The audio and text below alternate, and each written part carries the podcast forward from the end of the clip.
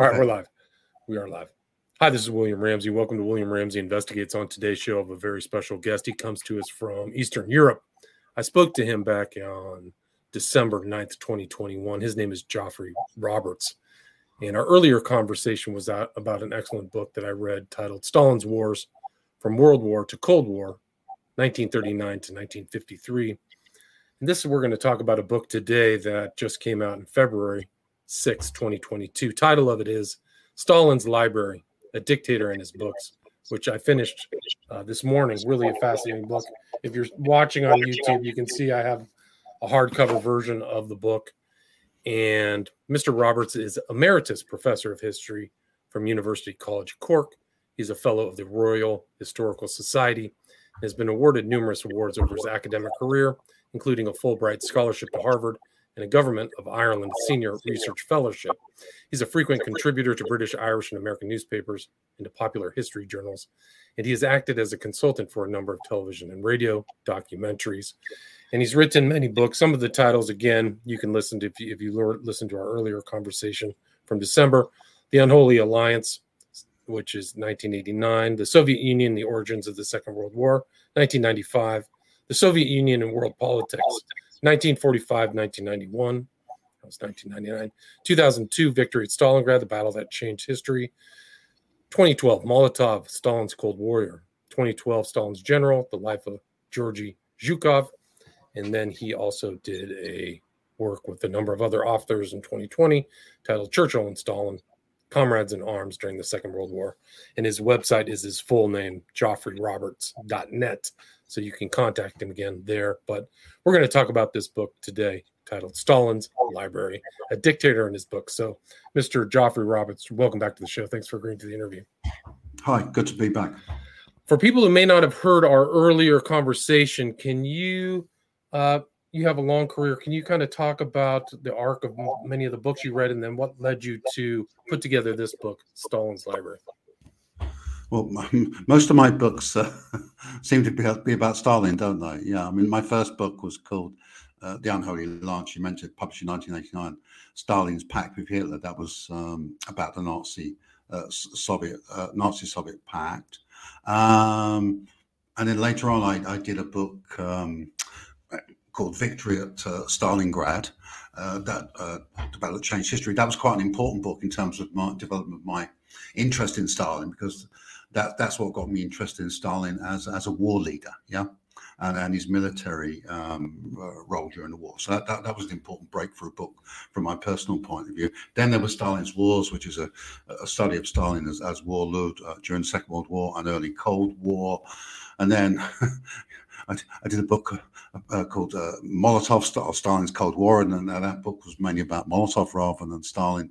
And uh, then there was this book, Stalin's uh, Stalin's general, which was a biography of Georgy, Zhukov, who was Stalin's deputy supreme commander during the Second World War, and you know, arguably the you know the greatest uh, general of the Second World War. Some would say the greatest uh, Soviet or Russian general uh, in, uh, in, in in history. Okay, now now we come to to, to, to this to this book, um, and how I came to write this book was that I wanted to write a wide ranging book about Stalin. So my previous books about or connected to Stalin had a kind of specific uh, uh, focus, uh, sometimes quite a broad focus, but nevertheless a specific focus. So I was interested in the idea of, of doing a wide ranging um, a book about about about Stalin, look at many different aspects of his life and career, his thinking, his character, and so on. And, the opportunity arose in relation to his uh, personal book collection, his personal library, um, which about 10 years ago um, uh, was, was going to be digitalized and put online uh, by, uh, by Yale, Yale University Press. So there was an interesting source I could, I could use to, to navigate my way through uh, Stalin's Stalin's life in, in, in, all its different aspects. But it was also going to be um, conveniently um, online, accessible in digital form. So, you know, I'd be able to research most of this book, you know, at, at, at home uh, in, in, Ireland. Now, it, it turned out that um, only some of the uh, materials uh, from Stalin's personal library were actually digitalized. Only about a third of the third of the books that Stalin had marked in his personal library were actually became available online. The other two thirds of the books w- were available, but they were in Moscow. So I had to make many, many trips to to Moscow uh, to, to look at the, the, the, the, these other books. Okay, so, so the whole project took, took, took a lot longer than I expected. When I took the project on, project on 10 years ago, I thought maybe I, I could be finished in two or three, maybe even four years. But um, it took me uh, it took me 10 years. Um, partly it took me that amount of time because of the logistics of accessing the source because what we're talking about here is maybe um, 500 um, f- f- 500 books that Stalin had marked in some way, he'd written it or marked in some some other way. So that was the core source of the book, uh, and most of those books I had to go to Moscow and and, and look at in situ uh, in the in the archive, and that's quite a time time consuming uh, process. But there was another reason um, it took me so long to write the book. Yeah, uh, and, and, that was because I I, I couldn't. I, I, it took me a long time to find a way to actually actually write it. Yeah, and the only way I could actually write it was to actually broaden the focus out from just being about Stalin's library and you know the, the, particular books that he'd read and he'd marked in this library to a much much more broader exploration of Stalin as an intellectual, to a much broader intellectual portrait of Stalin, actually to um, to write Stalin's bi- bi- biography. Uh, you know, in in a way, you know, I wanted to write a wide ranging book about Stalin but I didn't want to write a biography because I thought to myself, well, that would take me 10 years and it would be an enormous amount of work. But as it turned out, it did take me 10 years. I had to do the enormous amount amount of work research uh, that, that, writing a biography would I, would have had to do. And in the end, I did actually. Um, I, actually ended up writing a bi- biography. I mean, the public, the jacket of the book. Um, and these are these are not my words; these are the publisher's words. It says here, it says this is a remarkably original biography of Stalin, told through the books he read. So that's basically. I I wish the focus would come up on this book, but yeah, no, it really is interesting, and and uh, I learned a lot from it because it's a different aspect of his life. Like you have a, you know, you talk to him about a bloody dictator or a warlord but really he was much more sophisticated and literate and literary, I think, than I I I knew. And it started very young for him, right? Back in when he was in the Caucasus in yeah. Georgia. Yeah, look, the, the most yeah, the most important message of my book, the most important thing to understand about Stalin is that you know he was an intellectual. Yeah, he was uh, a man of ideas. Reading was his life. Thinking was his life. Yeah, and this starts at um, a, a, a, very, a very, very early, early age. You know, Stalin was a studious uh, boy uh, who, who, read a lot. Um, who read a lot from from, from the get get go was was a very good pupil both in the church school he attended and in the sem- seminary attended. He was dedicated to to to to reading, learning, and studying, and that dedication continued throughout the whole life. And you know that that dedication to to learning, to self improvement was was was was the foundation of who Stalin was. Was the foundation of Stalin as an intellectual. And the other point to, to make here is that it, it, it, was Stalin's ideas, his ideology, that drove his politics, that drove his you know, political. Uh, uh, political action. Yeah, of course, you know, when people like think about Stalin, when they talk about Stalin, of course, you know, what immediately comes to mind was you know, that Stalin was a dictator uh, who presided over a, a brutal. Uh, repressive uh, re- regime. Uh, he was responsible for the deaths of millions of, of, of, innocent people. And what they want to know is, well, you know, what happened here? How, how is that possible? And my answer to that question is that it's po- possible it, it, it, happened precisely because Stalin was an intellectual, because yeah, his brutal, repressive, authoritarian politics were driven by ideas, were driven by uh, his his ideology. So you can't separate Stalin, the brutal dictator, from Stalin, the intellectual. The two things go together. And what I try to show in my book is how these two things work work together. And, and obviously, I'm using this particular source of his personal library uh, as a way of navigating through that terrain. Right, and it is fascinating. Like you include his marks from when he was in school. I think it was a Jesuit school or an Orthodox school. but he had very good. Russian Orthodox Church, yeah, yeah. yeah was, uh, Russian he, he was, Stalin was a Georgian, yeah, so he was educated in uh, uh, in Georgia, uh, uh, but but the school it, it, was by the Georgian branch of the Russian Orthodox Church, yeah. So that's the answer to that question. Yeah, and, sure. and his real last name is Jugashvili, right? So yeah, but d- you see, Jugashvili, yeah, yeah, yeah. Right. Stalin, of course, was a, a pseudonym that he adopted, uh, actually adopted about 1913 when he was, uh, you know, uh, an underground revolutionary in Tsarist Russia. Yeah. Right, and he had been arrested many times, thrown in jail, had been in and yeah, out of the system, exile. Absolutely, absolutely. But, yeah. but and, he be, and what he did when he was in jail was an excellent. The main thing he did was he read. He read books. We have lots of reports, uh, you know, because you know, when he was in exile, he was kept under police surveillance. So we have lots of reports, police reports of Stalin visiting and spending a lot of time in various um, you know, uh, public libraries. We have one particular report is where he was in exile and he absconded from the, uh, the, the, the, the, you know, the, the, room that he was living in as part of his exile, and he left behind a, a whole number of books. So it's quite quite quite interesting to see, you know, what he was reading at this particular time. But he was also kind of a teacher, so that intellectual background helped him become very important in that socialist movement, right?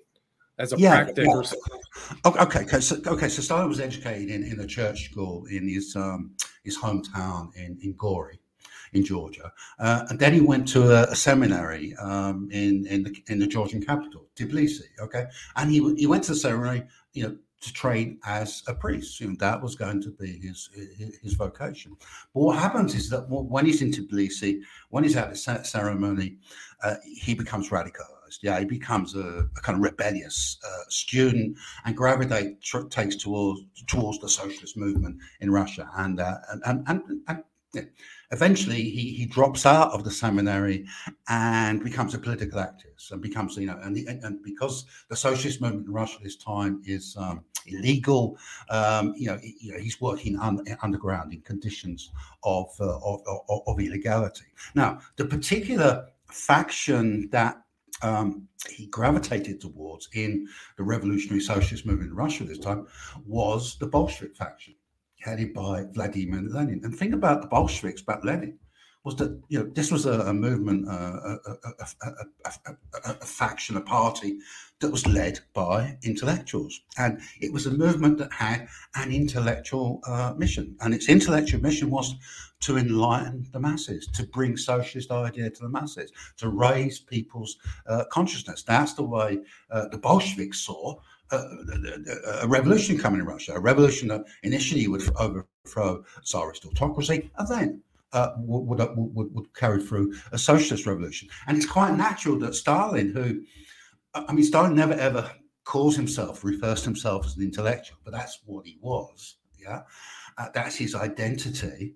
And it's no accident that Stalin actually gravitates towards this particular part of the socialist movement because you know he was an intellectual himself. It was natural that he would want to join uh, a party of intellectuals with this uh, intellectual mission. Now, having said that, um, Stalin's main role in the party wasn't that of an intellectual. He didn't perform an intellectual function. Stalin, Stalin was a political activist, an agitator, an organizer, actually a, a, a, a, revolutionary journalist. That that is what he did. But all the time, all the way through, he's educating himself, he's reading, he's keeping up with matters of theory, and indeed, you know. Uh, he actually makes some uh, significant contributions to uh, intellectual debate, uh, socialist intellectual debate in Russia as well yeah, one thing I didn't know is that he was right. He wrote kind of a book or something like he was writing in that pre World War One environment. So he was active, and I think you wrote you wrote that he had missives and letters. So he's very actively uh, in communication, and you can kind of see that as the precursor for what happens later on in his life, right? Well, it, well, yeah, yeah. Obviously, we're talking about you know pre uh, pre pre World War One um, political uh, activity, which is you, you mentioned earlier. Stalin spends a lot of his time, you know, being in prison or uh, or or in ex- exile, but all the while um, he's engaging uh, engaging in, intellectually. Yeah, he's thinking, he's writing, he's contributing to discussions, he's talking to people. Yeah, and that that never stops you know that continues you know, through to the revolution. 1970 revolution, and then after the revolution, throughout his whole life, that is what you know, Stalin is uh, is is reading and he's engaging uh, intellectually. That is that activity which really drives him forward in everything he's trying to do. He's trying to achieve. And he was uh, really kind of. I think that was another thing through the book that I saw was he really was a legitimate admirer of Lenin, his books, and always that was a significant element yeah. of his library. correct? Uh, absolutely. Lenin, Lenin was Stalin's um, role model. Yeah. Uh, Lenin was an intellectual, quite an important Marxist intellectual, but he was also a, a, man of action. And that's how Stalin you know, saw himself. He, you know, uh, he saw himself as being an intellectual, um, a Marxist intellectual. And, and, and, and being uh, you know, a, a, man man of, man of action. Lenin was um, Stalin's role model when it when it came to reading and it came to building up a um, you know a, a big a personal book book collection. Lenin had a big personal uh, book book collection. Um, Lenin actually marked his books, wrote in his books, some of them anyway, just like Stalin did. Lenin worked in his office uh, in the Kremlin, surrounded by books, and the same was was true of Stalin. Yeah, so Stalin is, is very much yeah. Stalin sees himself as being you know a, a pupil, a follower of Lenin. Yeah, he, he, in many ways he's trying to uh, you know, to, to, to emulate uh, Lenin, not least as an intellectual and as a reader. Right, and so Lenin uh, has a stroke, is incapacitated, 1924, and that's really where Stalin moves into the next phase. But he's reading his antagonists and other theoreticians, yeah. and he has their books in the in libraries. And yeah, yeah, yeah, yeah, yeah, sure, yeah. It's an important point that, yeah. So, so let, okay. So Lenin is yeah, Lenin is the founder of the Bolshevik Party. He's the leader he's the he's the, the Bolshevik leader of the Russian Revolution. He's the architect of um, the Bolshevik seizure of power. Without Lenin, there would have been no socialist revolution in Russia in, in 19, 1917. And, you know, Stalin recognizes that and the indispensability uh, of, of, you know, of, of, Lenin. Okay. Um, sorry. okay. So, so, so, so, Stalin very much um, identifies with Lenin. Uh, yeah, Stalin, Lenin is by far Stalin's uh, favorite author. Uh, there's more books by Lenin in Stalin's personal library than by anyone any, anyone else. Uh, and he, he marks and, and, reads in detail more books by Lenin than anyone else. Yeah. Okay, but it's not just Lenin uh, he, he reads. He, he reads plenty of other people as well, particularly uh, other leading members of, of, the Bolshevik Party. Okay, but one of the things that really surprised me about my research, and you know, this is what I discovered, was that um, you, know, you know, okay, Stalin was uh, Lenin. Sorry, Lenin was Stalin's uh, favorite author. His second favorite author, at least for a period of time in the early post-revolutionary years, was Leon Trotsky. Leon Trotsky, of course, who later became his great rival, uh, who Stalin later demonized as a, an enemy of the revolution. And in fact, you know, in the 1930s, he characterized Trotsky as being in cahoots with Hitler and the Nazis. And of course, it was Stalin's agents that assassinated Trotsky. Uh, in, in, in, Mexico in, in 1940. But in the early post revolutionary years, until I'd say about the mid 1920s, Stalin has a lot of time for Trotsky as an intellectual and for Trotsky's books and what's his right. And he reads his books very carefully. And you know, in my analysis anyway, he actually he actually gains uh, a lot. Uh, a lot, lot from re- reading of Trotsky. It's only later. In fact, Stalin himself says in about 1925, 1926, you know, he says, you know, until now, I've actually had a moderate position towards Trotsky. I wasn't that hostile to him. And you read um, Stalin's markings of Trotsky's books, is like, and you can see that that's actually true. That wasn't just a piece of, of rhetoric uh, uh, uh by Stalin. So that, that was really interest, interesting to me. Okay. But Stalin didn't only read his, um, you know, his political allies, Lenin, obviously, and Trotsky. He also read his political enemies and he learned a lot from them as well. That was another thing that really surprised me about Stalin as a reader his ability to pick up ideas uh, and information from all kinds of different sources, including people who were his political opponents, people who were his sworn enemies, people whom he politically at least uh, hated. Yeah, I know he read them all and he extracted useful information, useful ideas, useful formulation of the concept from the work, which he, he can then, then use himself. Right. So he uses these things in his speeches and things like that, and also his his wide ranging reading. And to me, I don't know if I would put him as a classicist with a capital C, but he had a very good understanding of. You said history was his favorite subject, so he understood yeah, Greek mythology. Yeah. Can you talk about his wide other wide ranging interests? Yeah. Um, uh, okay. Look. So, so, so, Stalin was a Marxist. Yeah, he's a, a committed Marxist, committed committed communist. So, you know, a, a, a, lot of his the reading he did was about Marxism, or was by Marxists. You know, from Stalin's point of view, you know, Marxism had the key. You know, was the key to everything, the key to all knowledge. Yes, about everything. Right. So naturally, you know, he was interested in you know Marxist writings on on a variety of, of sub- subjects. But you know, he also uh, he also read um, a lot of non-Marxist works as well. Uh, yeah, and yeah, uh, uh, uh, uh, okay. As a Marxist, he was particularly interested in, you know, the works of Marx, Engels, Lenin, the classic, the classic writers of Marxism. Yeah, and he was interested in Marxist theory, politics, and economics. But I would actually say that okay, he read a lot of that stuff, but actually his favorite subject was history. Yeah. Uh, and he read all kinds of different um, historians. In fact, his favorite historian um, you know, wasn't a Marxist, was a non-Marxist historian, a Russian historian called uh, Yuri Yuri Vipper, uh, who uh, who who yeah who specialized in, in ancient history and um, the uh, the history of early Christianity. But uh, also wrote a very famous book uh, a biography of uh, of of, of uh, Ivan Grozny, Ivan the Terrible, you know, you know Ivan the Fourth, one of the one of the early Tsars who has this kind of reputation for br- br- brutality. Um, now, unfortunately, Stalin's copy of that particular book is missing from his library, but it's almost certain that he read it. I'm absolutely convinced that that, that uh, writings on various historical topics, including uh, Ivan the Terrible, was was was actually central in shaping uh, you know, uh, some very important views that Stalin, Stalin came to, to adopt after the, the revolution. So yeah, so Stalin's a Marxist.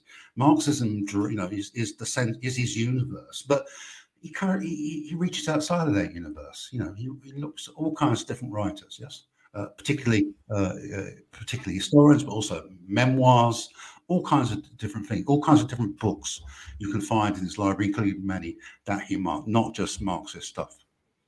And it was interesting, like he would go to certain books when he was challenged at certain times. So post Lenin, he would read certain books that would help him in the situation. When the uh, Hitler invades 1941, June 22nd, he starts reading other things to try to kind of learn. So he's he's a really a lifelong long learner and still developing all oh, even to up to 1953 when he passed away, right? Yeah, yeah. Stalin's a political creature. Yeah, so politics is his life. Yeah, politics drives all his interests. Yeah, so whatever political issues, concerns are at the forefront of his attention, that you know directs his reading. Yeah, absolutely. So, so in the mid 1920s, when he's involved in this you know, post, uh, you know, after Lenin's death, he's involved in this struggle with, with people like Trotsky, um, others as well, about who's going to be the new Lenin, who's going to lead the party after Lenin, who's going to be the top leader in the party. Yeah, the post-Lenin uh, succession uh, s- s- struggle. Um, you know, one of the things he does is he goes back and he reads a lot of Lenin's writings from before the revolution, from the early days of the Bolshevik Party, when it was riven by splits and there are all these different factions. And what, why is he doing that? Okay, he's doing that because this is Lenin, and he, and he always wants to read what Lenin has to say. But he's also going back, reading Lenin's work, seeking kind of like ammunition and formulations, types of arguments that he can then use in in in in the in, in the inner party struggle. Okay, so so politics at the front. Same thing. Jump to the 1930s. Um, what's on his horizon in the 19 1930s. Well, it's horizon in the 1930s, particularly after Hitler comes to power, is war. There's going to be another world war, and the Soviet Union chances are going to be involved in the war. So that's when he, he starts to get interested uh, more in issues of military strategy, military uh, affairs, and also in diplomacy. So again, you see that the, the kind of pattern is that. Um, you know, his reading is directed towards his immediate political interests and how his reading can actually shape and inform his political uh, decision making. Another example, in 1936, uh, uh, the Soviets uh, adopt a new constitution, the Soviet, yeah, a, a, new constitution, and there's a big discussion leading up to the adoption of that constitution. And what Stalin doing? Stalin is studying books about constitutional theory and constitutional law of other countries, of bourgeois countries, of capitalist countries, and he's reading these books, at least one book anyway I know of, and he's marking it, you know, marking points points of interest. So you know, he, he's kind of trying. Uh, uh, he's, he's, he's trying to learn uh, from other experiences, including the experience of capitalist bourgeois countries and their constitutions. Even though, of course, you know, the Soviet constitution was in many ways very different from the types of constitutions you get in capitalist countries. Right. No, it is fascinating. And then the actual, I think you wrote in your book at one time his library was at 25,000 volumes, like very significant and he had to he his dacha or his country house like he was moving it around and, and uh, that's what was kind of his study can you talk about the actual like books that he had in and how he yeah, dealt with it okay look, look, the, the, the, okay the problem problem with this we don't actually know how many books he had by the time he died yeah 25000 uh, is my estimate and, and, yeah, and, and this not just books it also includes uh, pamphlets and periodicals as well. But, but that's my ballpark figure, and I explain in the book how I arrive at that uh, ballpark figure. Okay, so what happens is that when Stalin dies, um, uh, you know, the party leadership takes the decision that they're going to turn this uh, big dacha on the outskirts of Moscow into a Stalin museum. And this dacha, which Stalin had, uh, had been built for Stalin in the mid 1930s, uh, had a huge library room. Yeah, and it also had a, a, another building which was devoted to holding stocks, you know, uh, uh, stores of his books, of his books. So this dacha was the main kind of physical space of his personal library from the mid 1930s onwards. Okay, so the idea is that, that this dacha is going to become uh, a Stalin museum, and had that project gone ahead, then his his library, his personal library, would have been kept intact, just like Lenin's personal library had been kept, kept intact after after he died. Okay, but of course, what happens is in 1956 at the 20th Party Congress, Khrushchev denounces Stalin, denounces Stalin uh, uh, and, his, and, the cult of his uh, uh personality, and denounces denounces the mass repressions of the Stalin era. And then after after subsequent that Congress, the party leadership takes the decision it, it abandons the idea of a Stalin museum, and it issues a directive that Stalin's personal um, belongings, his personal stuff, including his book collection, is to be dispersed, is to be given away. Uh, in, in, the case of the books, it's to be given away um, um, to other libraries. So that's what happens, um, except that a few thousand books are saved by um, party archivists. Yeah? And they're saved by party archivists because there's a few thousand books which are ident- identifiably belong to Stalin and are identified as being for Stalin uh, by two main two main um, signifiers. One is that he wrote in them. He wrote in these books. There's about four or five hundred such items, or they have his um, ex libris stamp in the mid 1920s, Stalin employed um, a librarian uh, called um, uh, Shushanika uh, Manucharyants, yeah, I call her Shusha for short. And, and he asked Shusha to organize his book collection for him, um, to sort it out, out, out for him. Um, and one of the things she did was to devise um, uh, a, a, stamp, you know, an ex libris stamp, which you know stamped his books and it, it identified them as coming from uh, uh, Stalin's library. Now, Shusha, before she worked for Stalin as a librarian, had been Lenin's librarian. Okay, and she'd done the same thing for Lenin. She'd like organized Lenin's personal book collection uh, and devised uh, an ex libris stamp for him, for Lenin. Um, and then organized his books, and and she did the same uh, for Stalin. Okay, uh, including you know this ex libris stamp, including institute a system whereby um, a lot of Stalin's library books were, were stamped and marked as belonging to him. Okay, the unfortunate thing was that in 1930, Shusha got another job, and you know she, she left the Kremlin and went to work elsewhere. And after her departure, the system that she had created of stamping um, you know, uh, accessions to Stalin's personal library, that basically, I don't just just stopped happening. I'm not sure why it stopped happening. Yeah, but by the time it stopped happening, there were about five thousand books. Yeah, which which have been stamped.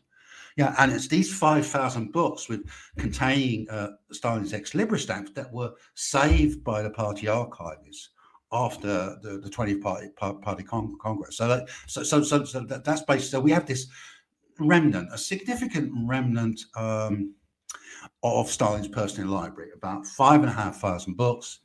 5,000 of them are, are, are, are, unmarked by Stalin, but they have his, his signature or they have uh, his library stamp or other identifiers. And then you got about 500 items which uh, he actually uh, he actually uh, uh, wrote in. He made marks in uh, of various kinds. Now, there's one sort of um, slight complication to this story, which I'll, I'll mention here. Okay, Stalin's yeah read a lot of fiction. You know, uh, there were we, we don't know how many how much literature, fictional literature there was in the library, but we can be fairly confident we're talking about thousands of items, thousands of novels, plays, um, short story, collection short, all kinds of things like that, right? But the thing is that Stalin generally didn't write in fictional works. There are a handful of examples in which he did, but, but basically he didn't do it. And nor was this stuff marked, uh, stamped. It wasn't stamped. I'm not sure what, why it wasn't stamped as belonging to Stalin. I think it might be because um, the fiction section of the library was viewed not as Stalin's personal possession or belonging, or, or as being a part of his personal life. It was viewed um, as a family, as a family um, collective item. Yeah. So maybe that's why. The, okay, but the const, whatever the reason, the consequence was that you know when Stalin's library is dispersed after 1956, that includes um, you know, virtually every um, item of fiction that have been in his library. So we're kind of a bit in the dark as to ex- exactly what fiction books were part what were in his library. You know, quite a lot about non-fiction, but not about fiction. So you know, we have to like reconstruct what Stalin was interested in when it comes to, to fictional literature from other sources, and, and that's why doing the book, I have a chapter um, called uh, called Stalin and, and, and, Soviet literature in which I use these sources to show the kind of um, fiction that Stalin was interested in uh, and uh, his general attitudes towards, uh, to, to, towards towards literature and towards Soviet writers and the function of Soviet writers in, in a socialist society. But he was very astute. He was very literarily astute for he knew Gorky, all these other writers, and and there was a Stalin Prize. So he was very much uh, an overseer of kind of at least that maybe in his mind of the of the Russian literary tradition. Would you agree with that? Yeah, yeah, I, I would. Um, I, I, I mean, Stalin's sort of tastes in fiction were quite like conventional. Yeah, he kind of like he liked realist kind of literature, uh, but realist kind of like literature, realist novels, for example, which you know politically could be read as being either anti-capitalist or pro pro pro socialist in in some way. He called this kind of literally like socialist realist literature. So it, it, revealed reality, but it revealed that this reality was heading in the socialist uh, socialist direction. So again, you know, it's the the politics here. You know, the Stalin's politicization of everything. His kind of obsession with politics. It's political calculations that frame his attitude towards towards fiction, uh, towards fiction as well. But he's also um, you know, qu- quite liberal in some ways. Now there are moments, particularly after Second World War, when he's not very liberal. In fact, he's he's, he's completely opposite. He's, he's, quite repressive in relation to to literature and to or particular particular writers. But in general, Stalin's attitude is is that okay, he wants you know Soviet writers to do socialist realist stuff, you know, to show the value of socialism, yeah, to contribute to the socialist uh, project, but he doesn't want to impose upon them um, an artistic line or a form. Yeah, he wants them give he wants to give them leeway to um, uh, you know express themselves artistically, and he also says says other things as well. He, you know, he's he, you know he's in favour of complexity. Yeah, he he, wants um, characters to be realistic and to be fully, uh, you know, f- f- fully fully formed. And he's always complaining about the stereotyping uh, in in Soviet literature. And there's a, there's a really there's one really very weird thing he he he he, he says um, uh, in one particular discussion, uh, and he says. We, we need when, when we're in literature when we have characterization we need shades of gray we need uh, complexity even when we're dealing with our enemies this is what stalin said we need to show their good sides as well need to show what that made them attractive and powerful uh, in individuals. Because if, if, we don't do that, we won't really expose them fully, and we won't really be able to show. How, how how these people were dealt with, and he used the example of Trotsky. Trotsky, Trotsky, who who just who whom he had assassinated just a few weeks or maybe a few months before this particular discussion. He said, "Look, yeah, Trotsky. Trotsky was our, our enemy. He was a bad guy, but he also had a lot of good points. And you know, we need to we need you know, we need to show the good points of, of of bad people. We need you know the bad people to be realistic characters as well as the good people. And if we do that, then that will actually make you know the good people look look even better. That was his point. So he had some really kind of quite interesting views on on on, on, on literature. Yeah. Yeah, really interesting. I mean, all political. You know, politics is always you know the driving driving force here. Yeah, right. He was invested in the revolution his whole life. I mean, wouldn't yeah, you agree? He was trying to maintain something he invested in, which was the socialist revolution. And what's driving Stalin always is defending the revolution, building socialism, um, defending uh, you know the socialist future that's what drove his you know, his horrific repressions and crimes. That kind of like idealistic utopian uh, commitment, that belief, that self belief in what he was doing was not was right and was essential to actually secure you know the, the, the future of humanity. Yeah, yeah. Right. The inevitable was, future, right? It was scientific materialism. Yeah, so yeah, yeah, going, yeah, yeah, yeah. It wasn't a utopian future. He, he didn't believe that socialism was the utopian dream. What Stalin believed was that socialism was the inevitable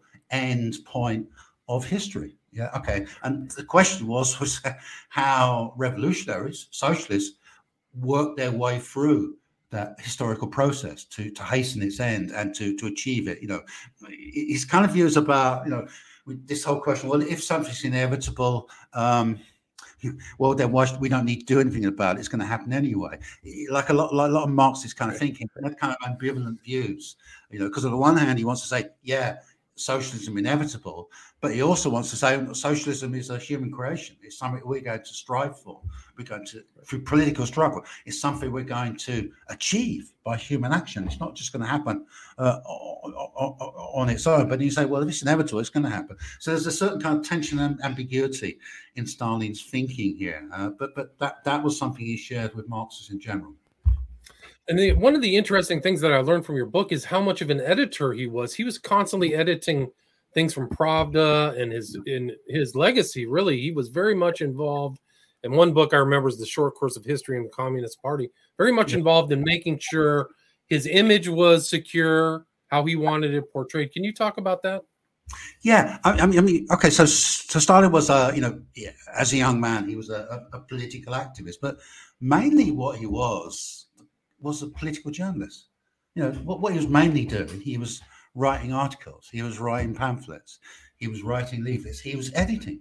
Yeah, he was including, you know, editing, editing, editing newspapers. Yeah, he was, he, he you know, he was a radical uh, political journalist. So that's the foundation of his p- political activity. So he was, from a very early age, engaged in the activity of, of, of editing, and that carries through, you know, after uh, after the, you know, the revolution. You know, Stalin edits everything that comes across his desk. You know, we, there are thousands upon thousands of documents that where you know you can see Stalin making editorial corrections. You know, uh, you know, uh, correcting them, altering them, amending them, adding them, all kinds of all kinds of different different ways. But he also gets involved in some significant book uh, editing uh, editing um, projects as well, um, in, in, in, particularly in the 1930s and 1940s. And again, you know, there's a, there's a chapter in my book there. It's called Editor in Chief of uh, the USSR.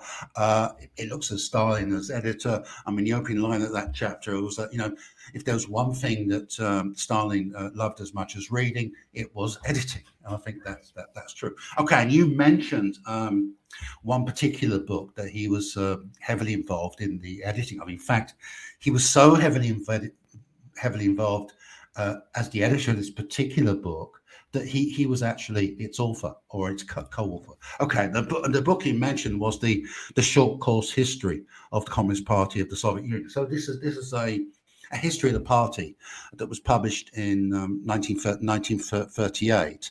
And the book arose from Stalin's dissatisfaction um, about existing histories of the party. Yeah, he, he, thought there was a need for a better history, uh, a history that would educate party members, not the mass of ordinary party members, but the party cadres. Yes, the key activists uh, uh, uh, uh and, and, and, personnel. You know, it would teach people to you know uh, you know, about the history uh, of the party, and it would also educate people, you know, theoretically. 1930s, Stalin was very concerned about, and again, shows him as an intellectual, and he, and ideas but important. He's very concerned about the the intellectual level, you know, the theoretical level of key key party members. He thinks it's very low, so he thinks he needs there's a, a text which can be used as the basis for uh, for, for, for their edu- education. And that's the text he um, you know, uh, he, he, he, contributes to significantly. In fact,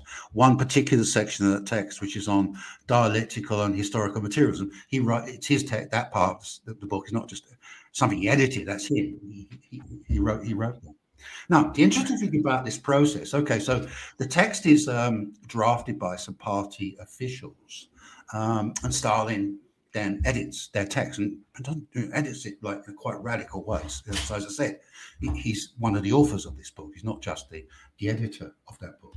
Um, okay, but but the party officials. Okay, so we're talking about the mid 1930s here. Okay, and this is when the, the, cult of Stalin's personality is really kind of like rising up. You know, uh, it's not quite at its height. He reaches its height after the Second World War, but it's a, at a pretty uh, high pitch. So, of course, the party officials, who themselves are kind of like, um, what's the word? Um, you know, they're adherents of the Stalin cult. They believe in the cult themselves. They feature very um, heavily in this their draft of the book Stalin's role. Stalin's role, not just after the revolution, when he was actually leader of the Soviet Union after Lenin's death, but Stalin's role in the party uh, before the revolution. Okay, and what Stalin did when he was editing, he went through it, and particularly the early sections of the book, which dealt with um, uh, the early history of the Bolshevik Party from its foundation in the early 20th century up until uh, the, the, the, revolution. He went through that section and basically cut virtually all the stuff that referred to himself all all the material about himself. So the only um, important figure that's left in the text after Stalin Stalin has has uh, edited it, has excised all this material about himself, is Lenin. So Lenin is the dominating figure of the first um, uh, of the first section of the short the short history, and it's Stalin's doing, and and explaining what he's he, he's doing to um, to party officials, you know, what he says, he says, look, we, we want to do two, two things here. One is we want to get people not to love me, we don't want them to get to love the party. Yeah, don't love Big Brother, love the party as an institution. We want them co- committed to the party as an ind- institution, not just to any particular uh, individual, even when that individual is me. And then we also need to educate the in in Marxist theory, in in ideas. Yeah, we need to bring them ideas. So one of the other things that the the, the, the, the party officials who drafted this textbook initially that they had a lot of like of kind of like personal heroic stories about Bolshevik heroes who'd you know, fought fought for the revolution, died for the revolution, have been in uh, been in prison, uh, and that kind of thing. And Stalin cut all that stuff out. He depersonalized the, the, the history, and, and he, and, he, explained why he did that. He said, "No, we want a history of of the ideas of the party." That's the most important, most important thing. Not that you know so and so did this, did that, was in prison or in exile. No, no, no. We need we we need a history of the party which emphasises ideas. We need to arm our members for the ideological struggle. And of course, at this time that this whole thing is happening, you know, he, Stalin thinks he's involved in a very um, what's the word profound ideological struggle with internal and external enemies, including, of course, Trotsky. Trotsky was one of the people he has in his mind. So, you know, in, in order to you know, win the ideological struggle within the party, within the country, and also internationally, then the members of the party have to be armed intellectually with the and educated with the appropriate ideas. Right, and that even happened post-war. He's editing even after the war these other books. It's really remarkable that he was guiding and shaping these very important books that were being read uh, yeah. through it's, the one, one, one, of the things that okay, okay. So Stalin was the Soviet leader. Stalin was the you know, was the was the, was the dictator. So it was always obvious that um, he was the dominant figure, the central figure, the pivotal figure in the whole system. But we didn't really know how important he was, how pivotal it was, how involved he was until the Soviet Union collapsed and communism collapsed. And we were able to get into the archives. And then, and then we go into the archives, and, and believe me, it is just amazing the, the, number of pies he has his fingers in, uh, the amount of um, paperwork he deals with, the number of decisions, including lots of small decisions that he deals with. it, it is quite an incredible, uh, you know, incredible uh, performance. And while he's doing all this, he's also spending a lot of time reading and thinking and marking his books and draw, drawing his own conclusions. No, okay, no. look, you, look, okay, whatever Stalin's like, um, what's the word I'm looking for? Faults, crimes, uh, all of that kind of stuff. You, you, you have to be impressed by, by his performance in this respect, by his performance as a, a, a, a, a political leader. Right, the stamina, the intellectual rigor, the solid solidity, really is an incredible figure.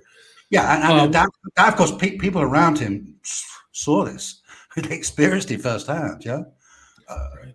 that, that's um, why it wasn't just because he had power, and it wasn't just because he had this cult of personality. It's also because of the way he performed. That's what bowled people over, uh, as well as all the other things as well. Yeah? Right, but you have to look at it all: the revolution, overcoming the revolution, the, the defense of Tsaritsyn, uh, which became St. Petersburg, all the way through fighting in fighting among the people, his own party, yeah. external forces, World War II. Really, just a yeah, incredible, yeah. I mean, the, the, the, the, Soviet Soviet Union, um, actually, all the way through until Stalin's death, actually, and even after, is is a system in in crisis, in upheaval, uh, in, in, in transformation. Um, a system with huge amounts of you know, political violence uh, in, embedded in it. That's the system that Stalin's presiding over, trying to control, trying to direct, trying to achieve achieve, achieve certain certain goals there. And, and the thing about Stalin is this: is that um, yeah, he's persistent. Yeah, he, he never ever wavers. Um, in front of the front front front of the problems. This is this is quite an important point. I think that uh, Stephen, you know, Stephen Kotkin wrote this huge kind of biography of Stalin, um, you know, which I, I, think is a very good piece of work. I, have written reviews of the first two volumes, very of reviews. I think I have some things to offer that he doesn't have in his books, but you know, people can people can judge that for himself. But he, he does make this point: is that the thing that really cemented Stalin's power position and overawed the, the, the, uh, the, people he worked with, including other top Bolshevik leaders, was the role that he played during the process of collectivizing Soviet agriculture from the late 1920s on, onwards, right? Which is a very, very violent uh, process of expropriation and, and, enforcing the party and the state's power over defenders in, in, order to sort of take control of Soviet countryside so that the state could actually um, you know, feed the cities and the urban population which were engaged in this drive for industrialization and uh, and, and, and, modernization. And the thing about, you know, and, it's a very problematic crisis. There's all kinds of things go wrong with it, yeah? But what Kotkin says is that the, what, what really impressed people was Stalin's persistence You know, he he saw it through. Saw it through. His persistence, and that's characterized, characteristic of Stalin in lots of respects. He sees things, things through. He doesn't waver in in the, in the face face, face of, of the problems that he's confronted. He, he, he finds a way either through or around, usually with a battering ram, to actually get through the problems. You? So Stalin's persistence, crucial thing. Incredible. Even just the taking World War II as a little part of its one chapter of his life just incredible that they could turn that around and end up in Berlin. Yeah, well, I, well, which, which, you know, I wrote I wrote a whole book about that called right. Stalin's, uh, Stalin's Wars. Yeah, sure, yeah. We talked yeah. about that a little in our last yeah, conversation too. But, but, but, of course, but you know, even during the war, he's finding time to do to do some reading. You know, to, to do some to it's do amazing. some uh, to, do some editing. Um, Geoffrey, we're at 50 minutes. Do you do you have time to take uh, some questions oh, from the sorry, audience? Sorry, uh, sorry for going on for so long. Oh, yeah. no, it's okay. It's okay. I've been living with this book in my head for the last 10 years, and now it's all coming out. You know what I mean? Right. No, it's really fascinating. It's a, different angle on a very important person. Some sure. people you don't see that, but yeah, you, you yeah. have the resources and the all these books to actually put that together. Yeah, listen, I'm trying. I'm trying to give a balance portrayal. That's really important. People understand that. Yeah, this is about Stalin as an intellectual, Stalin as a reader, his library, and all that kind of very interesting stuff. But you know, you know, it, it, in no way is it kind of like uh, downplaying, yes, or denying other aspects of what Stalin was up to uh, during his life. You know, I have a whole, I have, you know, the, the very first line in the book is, you know, this is an exploration of the intellectual life of one of Hitler's bloodiest dictators. Yeah, I have a whole section which is called you know, Stalin's Terror. You know, which like charts. Uh, you know, this big, great, the Great Terror in the 1930s and Stalin's role in that process. I'm not trying to deny in any way that Stalin was also a brutal, r- ruthless, repressive, uh, uh, you know, dictator. When I say he's an intellectual, he's an, he's an idealist, he's a utopian. Yeah, that's very important to understand. Okay, yeah, questions would be great. Uh, somebody Orfeo asked, and it, he says, "I'm not clear on the Jesuit Orthodox connection, except in terms of a fairly virulent aversion. Is there something else?" And I think it's like, how did he come from studying in a Christian environment and then turning to socialism? Well, the, the, the Jesuits were, were Catholics. Uh, Stalin was educated by the, the Orthodox Church, which, of course, you know, sp- split from the Catholic Church in, uh, you know, uh, I don't know when it was, sometime around, uh, you know, 1000, 1200 BC. I can't remember exactly. So they were, they were a different stream, completely different strand uh, of, uh, of Christianity, the Eastern Church, uh, which actually came from Byzantium and the Russian Orthodox Church was a uh, was a branch of the Eastern Eastern Orthodox Church. So that, that was Stalin's uh, religious upbringing, and you know it, it, seems to be clear that you know, as a young boy, um, you know, he was he was very religious. He was a believer. His mother was a believer, was very devout, uh, and you know, Stalin was the same. Okay, but uh, particularly when he goes to, to the seminary in Tbilisi, he comes in, in contact with radical students, radical ideas. You know, there's a lot of student protests have been going on. There's, there's a lot of stuff going on in Georgia generally. Um, you know, the, the Georgian nationalism is on the rise, and you know, growing hostility to Russian domination of uh, of, uh, of, of Georgia, uh, and, and, also you know Marxist ideas are beginning to uh, spread in, in, Tsarist Russia, and, and, groups of Marxists are are forming all over Tsarist Russia, including. Uh, in, you know, in, in Georgian, uh, in Stalin's part of the Tsarist Empire, which is in, which is in Georgia. Okay, so that's the context in basically which you know he, he drops out of the church. He turns his back on the church. Now, some people argue that um, you know Stalin ret- retained some religious uh, belief and some kind of uh, affiliation or affection to you know the, the, the, the, Orthodox Church, which had educated him in the seminary. I don't think there's any any um, any truth in that at all. I, I, I have a whole section in the book on that. Stalin, when he became a socialist and a Marxist, he also became um, uh, an atheist, yeah, and that there was that never changed throughout his life. In fact, when he was leader of the Soviet Union, Stalin pursued uh, a very repressive policy uh, towards the church, highly repressive policy towards the church uh, in Russia, not just the Orthodox Church, but other branches of Christianity and also other other, other religions. Now, during the Second World War, there's a, a partial reconciliation with the Russian Orthodox Church um, as part of the ongoing uh, Soviet uh, war effort, but that was a matter of political expediency rather than expressing, uh, you know, any um, affiliation that Stalin might have had with, uh, with, with the Orthodox Church or with Christianity. Gotcha. And here's a question that you could answer. It may not be in this book, but was Stalin involved with Helena Blavatsky, who I think was Russian, and other occult activities while insisting on atheism for his subjects? You ever Sorry. heard anything about that? Did you ever come across any of his any belief in occultism? He didn't have anything like that in in communism, right? It was just no, no. That, there, there are a lot of weird and wonderful ideas floating around about Stalin, including in relation to religious questions and cultism. But you know, and, you know, and I spent a long, long time, a lot of my time, like tracking down this stuff, chasing this stuff to try and verify it or to try and see what, what whether there's any truth on it. And you know, generally, you know, it, it you know, there's no evidence for it. You know, as far as I can see, there's there's uh, there, there's no truth in, in that or any of that kind of stuff. Um, another question is what were his general trends of his interest, especially outside of Marxism? Did you notice anything in that library that uh, showed an outside trend? He's talked about his fiction books.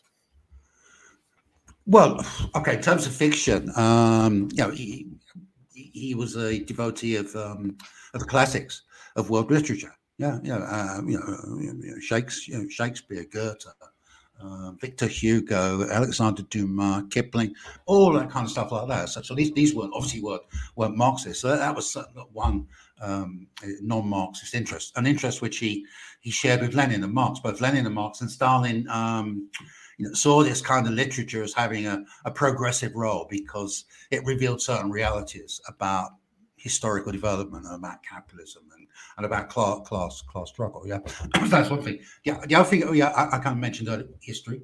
Yeah, I mean that a lot of his interests in history were, you know, non-Marxist um, interests. In fact, in relation to the history, he came to adopt what you might think to be a, very not kind of non-Marxist approach to, to Russian history, because eventually he came to the view that okay, the Tsars have been know autocrats, they've been uh, oppressors, exploiters of, of the people and, and so on, but they'd also created this you know, powerful Russian state, which acted as a protector of the people who live within it. And, and, this was a legacy that the Bolsheviks had gained control of as a result of their revolution. And the Bolsheviks um, had had a historic duty to protect that legacy. And in protecting that legacy, they would protect you know the population of Soviet Russia as it then was, uh, but, but, also they would protect you know the project of, of, of socialism. Well, so what happens in um, in uh, the 1930s understanding is that there's a re kind of identification of Soviet communism as being not just revolutionary and Marxist and socialist, but also as being patriotic. Yeah, patriotic. Yeah, the defenders of um, you know the Soviet Union as a multinational state, the heir to to Great Russia, and and that comes from. from non-Marxist sources. As I mentioned earlier, Robert Vipper is a major uh, influence in Stalin's shift of thinking. Uh, in, in, in, in, that in that in that in that respect. That's one example. Suppose another example would be in terms of military theory, strategy, and tactics. A lot of um, Stalin's thinking and reading and interest in that area, you know, you know, you know were to do with non-Marxist contributions to, to that. So that'd be a third example. Okay. Excellent. Okay. And then another question is from Illustrate Life. What was the most surprising book Dr. Roberts found in his library? Okay. Okay, yeah, that's um, an interesting question. okay, yeah, as to answer that, well, the, the, the first interesting book, uh, sorry, uh, surprising book I found um, in Stalin's little uh, library actually was a book by Robert Vipper, uh, and it was a, a history of the rise and fall of the Roman Empire. Right, very interesting. And this particular book was marked. Every single page of it was marked. Yeah, it had uh, sentences underlined, paragraphs underlined, lines in the margin. Every this is a 300 page book, and every book's marked. And I was very excited when I saw this book. Right, so Stalin is interested in um, the history of the Roman Empire. Yeah, maybe that's his kind of like historical reference point and model, not the history of Tsarism and Russia, but maybe that's it. So I was very excited about that. So that was really, I thought that was a huge find. I was really surprised to find that. I was very excited about it. The problem is, eventually I had to conclude that, okay, yeah, this book was in his library. Robert v, uh, Yuri Vipper was his uh, favorite historian, I think, and I, am sure he must have read. I looked at this book, but all these marks I found in it weren't Stalin's marks. They're not his marks. This was a second-hand book, and it was someone else's marks. Okay, so so that's one example. The second example I give, and, and this one, this this is Stalin, is that it, it was a book published in um, 1945, and it's a study of the the, the, the the constitutional law of different countries, of different capitalist countries. So it's a book that goes through the different constitutions in different countries. And Stalin read this book, and he obviously had a great interest in the details of, you know, different types of constitutions, you know, the balance of power, the separation of the different branches of of the of the state. Uh, different kinds of elections, presidential systems, parliamentary systems, all that kind of thing that really surprised me was the, the level of detail of his interest in that particular topic. Okay.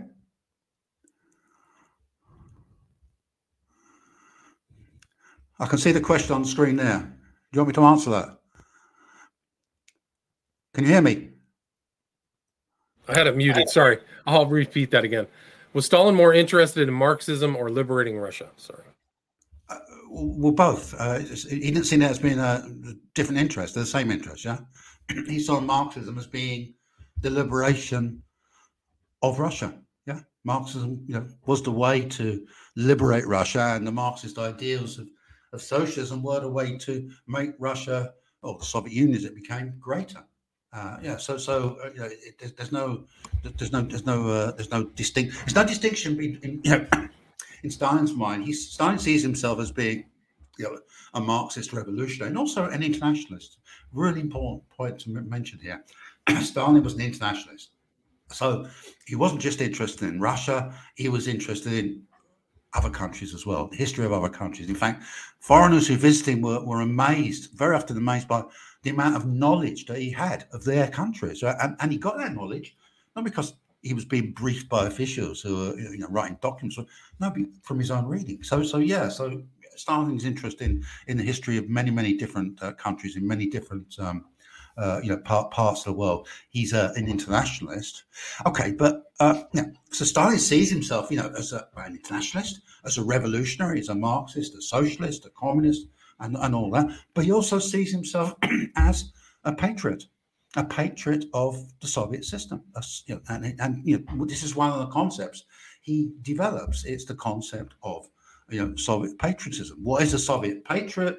You know, uh, a Soviet patriot is someone who owes gives their loyalty to the Soviet system, and the Soviet system, the socialist aspect of the, the Soviet system, protects their welfare the the patriotic uh, aspect of the system protects them from foreigners, from foreign invasion, from foreign uh, oppression. Gotcha. And you, your section, you talk about him writing. He would write humbug or uh, yes or da or all kinds of things in his book. You yeah. called, I think the Russian word is pometki. But what yeah, do you pometki. think? Pometki. What do you think Stalin would have written on this book? Stalin's. Yeah, yeah, yeah. that's that's a good, very good. That's a very good question. Um, okay, well, I, I would like to have to think that Stalin would have written on on you know the front cover of the book, the one you can see on what one I can see on the screen in my hand. He'd have written on the front cover of the book his favorite annotation, which was NB, Nota Bene, NB. Ah, yeah, this is an interesting book. This is an important book. This is a book that you know I need to read. You need to read. But I suspect that what he would have actually written on the on, on the front of the book would have been his second favorite annotation, right? Which was ha ha. I think he'd have written ha ha. So Roberts thinks he can get inside my head by reading through my library books. Ha ha. I think that's what he would have written on, on like, likely to have read on the front cover of my book. And he's a really fascinating uh, figure, just an incredibly complex person. So this is uh, the book kind of gets more insight into how well read he was and how intelligent. And where's the best place for people to get Stalin's library? It's available now. There's an audio book too, right? Yeah, that's right. Yeah, there's, there's no there's an audio book. Yeah, yeah, and it's not it's not too expensive either. Yeah, um, I mean obviously you can you can buy buy uh, online. Uh, although I was when I was looking at you know a certain well-known uh, online supplier of various books and goods, um, I noticed that it said that um, it said that you know there was out, they were out of stock and there was some delay in providing copies. So you know, so go go to an online provider. Uh, who, who supply your co- copy immediately, or go to a bookshop. You know, all you know, I mean, all big good bookshops. I'm sure that that you'll be able to find copies of of, of, of, of, of, the, of the book there. Yeah. And I'm sure in due course there, will be a be a paper, paperback edition. So you know, if you want to like save some money and, and wait until that, or, or, or go to your local library, get a library to order it for you. Yeah, there you absolutely. go. Yeah, there you go. And the, the audiobook's available now. There's a hardcover. And if people yeah. want to reach out to you, your website's the best place, right? Geoffrey Roberts. Well, you could, yeah, okay. Look at my website, and you can see there's lots of stuff by me, writings by me on, on the website, all kinds of things. Yeah, but it's also has my email address on the website, how to contact me. And sure, if people want to contact me if they have questions about the book, about whatever, anything at all, just drop me a line on the UA. That's the email. That's the best way uh, to contact me, and I'll do the best to to reply to people's questions and queries. Excellent. Well, th- thanks so much for your time. You're clearly an expert. You know so much about Stalin and that history. I'm really delighted that you took the time to talk about this. Your book, Stalin's Library: A Dictator and His Books, published by uh, published 2022 by Geoffrey Roberts. Thanks so much for your time. Thank you. All right, stay there. Stay.